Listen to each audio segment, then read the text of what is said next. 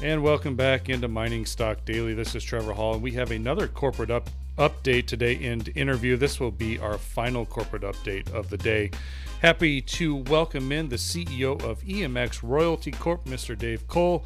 Dave, it has been quite a wild couple weeks for you in the company, not only with news, uh, but also with the share price action.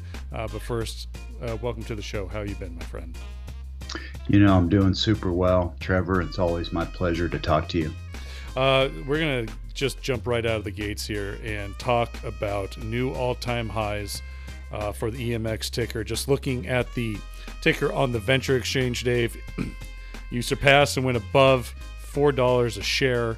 Um, that is the, the new all time high of the company. It's now kind of settled in today as we're talking, trading about $3.72 Canadian. I mean, it's got to be an exciting time. I mean, you, you, we you've been pounding the table of uh, of the value EMX has provided to shareholders and new and new people looking at the company. Um, it's got to be an exciting time for you. Can we just kind of get your overall thoughts of uh, of where you were at last week and, and watching this price movement? Yeah, happy to talk about that. Uh, as you said, you know, I've been been expounding upon the value of the portfolio and how it's accreted now for several years. Uh, it's great to see some some portion of the traction that we deserve recognized in the market. Um, I think we all thought we all recognized that it was just only a matter of time before a repricing event uh, would occur. Uh, delighted to see that um, in action. Um, I'm hopeful that that uh, um, folks don't sell too early uh, because when you look at the intrinsic value of the portfolio, um, we've got a, we've got a ways to go before we reach proper valuation. Not to mention the fact that you know the team just continues to augment our our, our portfolio going forward. Uh, it, it, did move up pretty quickly. I mean, in a matter of you know just a couple days and maybe a week or two. Uh, you know, would you consider this a healthy move, or would you have liked to maybe slow this down a little bit? Yeah, I always like to see it slower um, and consolidated, but that's not the way markets work, I guess. uh, the it doesn't surprise me to, to, see it consolidating here below uh, below that four dollar mark. Um, psychological levels such as you know a new dollar mark are commonly a, a place where it, it, it brings in uh, selling. Um, and I think it'd be healthy for us to to trade sideways here for a little while and consolidate before we move up the next leg. Where were those buyers coming from, Dave? Do you have any idea of where? I, I do actually, Trevor, because you know I've been attending so many uh, Zoom investor conferences around the world, which is vastly more efficient and easier on me than flying to Singapore, Zurich, London, and uh, so it's a lot less jet lag. Um, I don't mind getting up at odd hours. It's easier than getting on a jet airplane. And, and here's what's unique about those recent numerous investor conferences is that new faces and typically generalists and generalist fund managers, generalist uh, uh, individual investors saying, I'm looking for metal exposure, I'm looking for hard asset exposure. And we've heard about the royalty model. Teach us, tell us more about it and so that's new money coming in.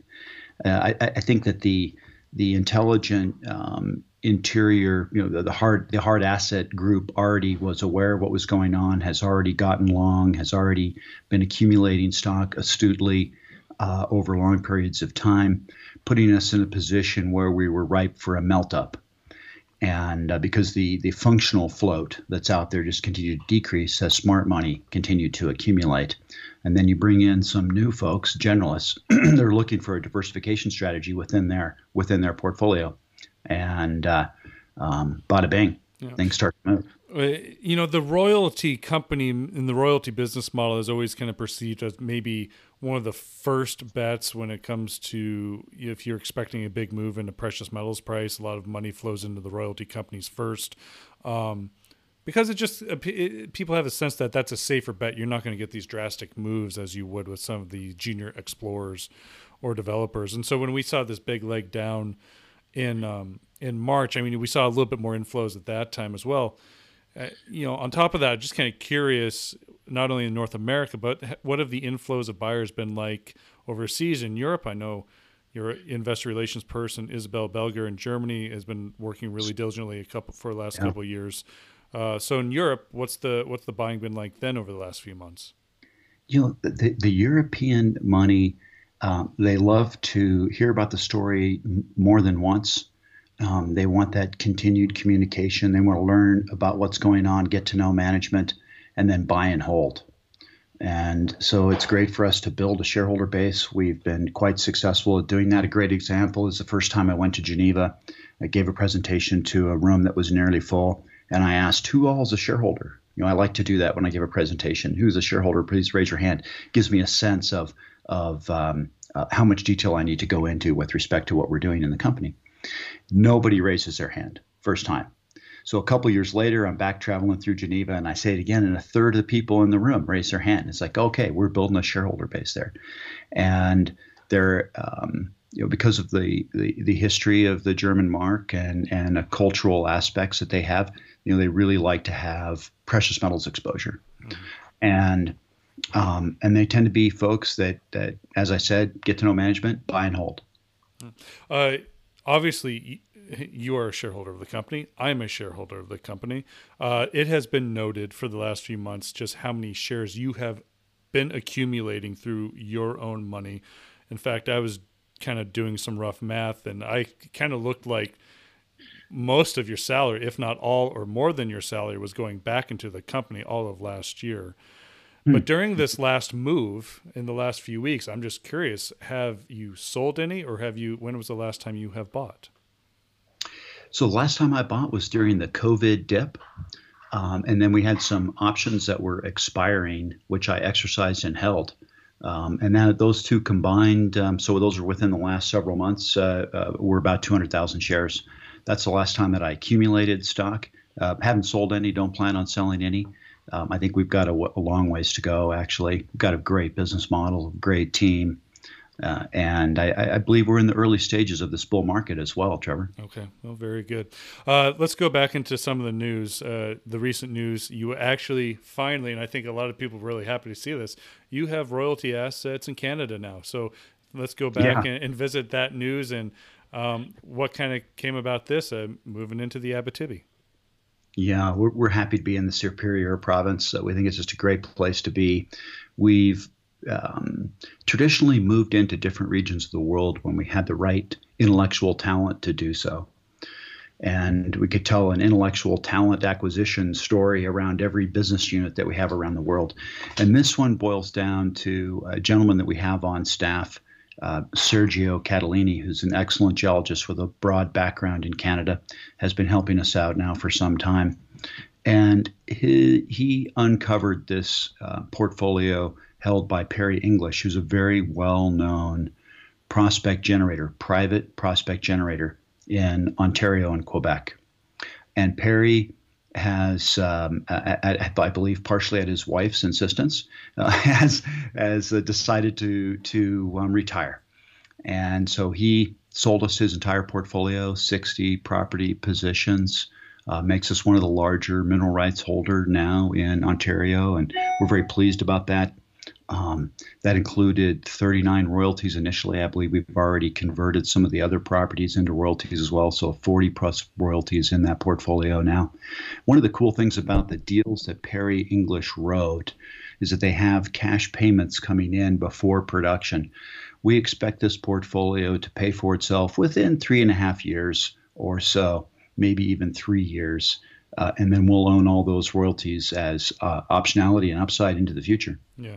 Uh, it's just absolutely amazing. This is uh, this kind of reminds me of your deal with Corvus, where you were able to pick up the royalty projects around the Pogo mine by a strategic investment with Corvus. But I mean, that deal back practically paid for itself based on the Corvus share price movement within months, if not weeks.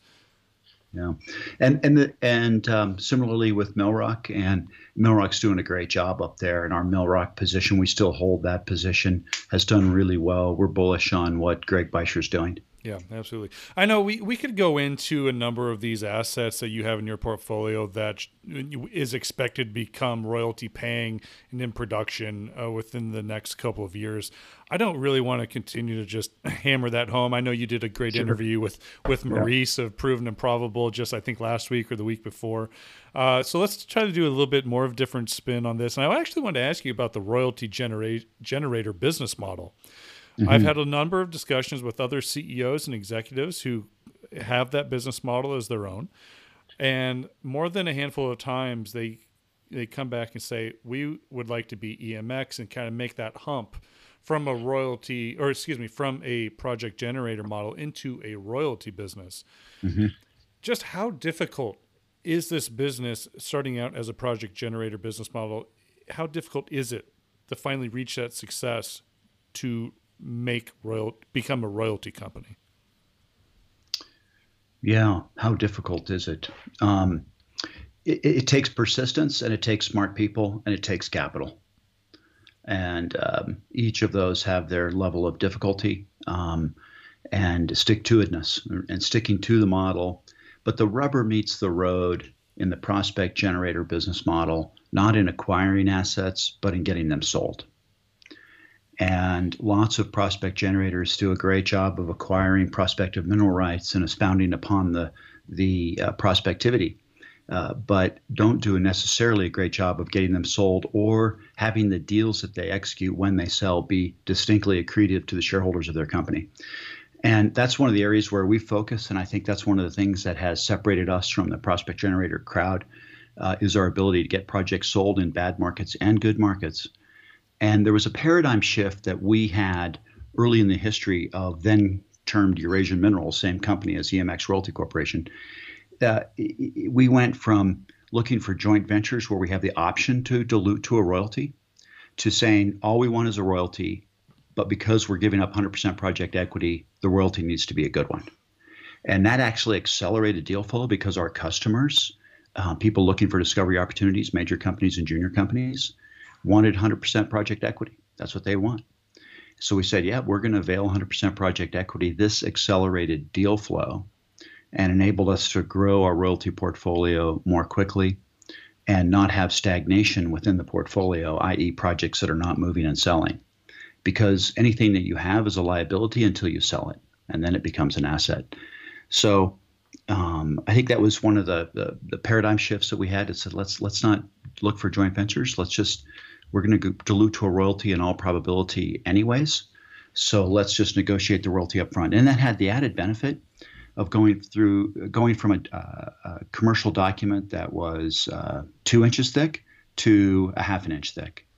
and, and and so that saved a lot of money on legal fees as well because it's a royalty document and let's get this thing sold and of course we love to incorporate pre-production payments um, that tend to escalate over time in those deals you have one of the most versatile companies that I think anybody has ever created. I mean, I think you know I, I have a number of uh, conversations with colleagues that, that have some interest in EMX. I was just having one yesterday actually with my mentor and a good friend of yours, uh, Dr. Steve Enders, um, and he was stating how he's you know kind of partnering with Eric Jensen over there at EMX, and you know. Looking at some different projects as well. You have boots on the ground in Scandinavia. You have boots on the ground up in Canada.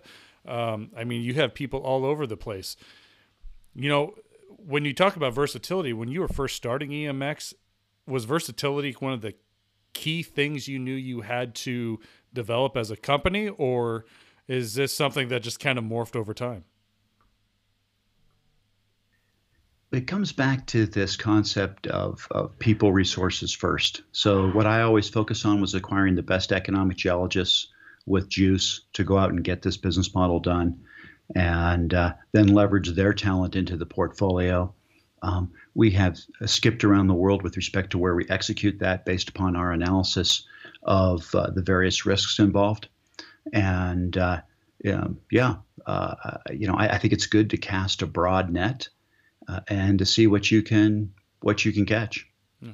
Um, how does that compare to other royalty companies that you are in the same likes with now on the market? Oh, that's that's an interesting conversation, Trevor. So, you know, our royalty competitors. What I like to to point out to folks is that is that we're value players in a momentum world, and most of our competitors are momentum players, and um, the market likes deal flow, and they give them deal flow, and they will acquire royalties at nearly any price.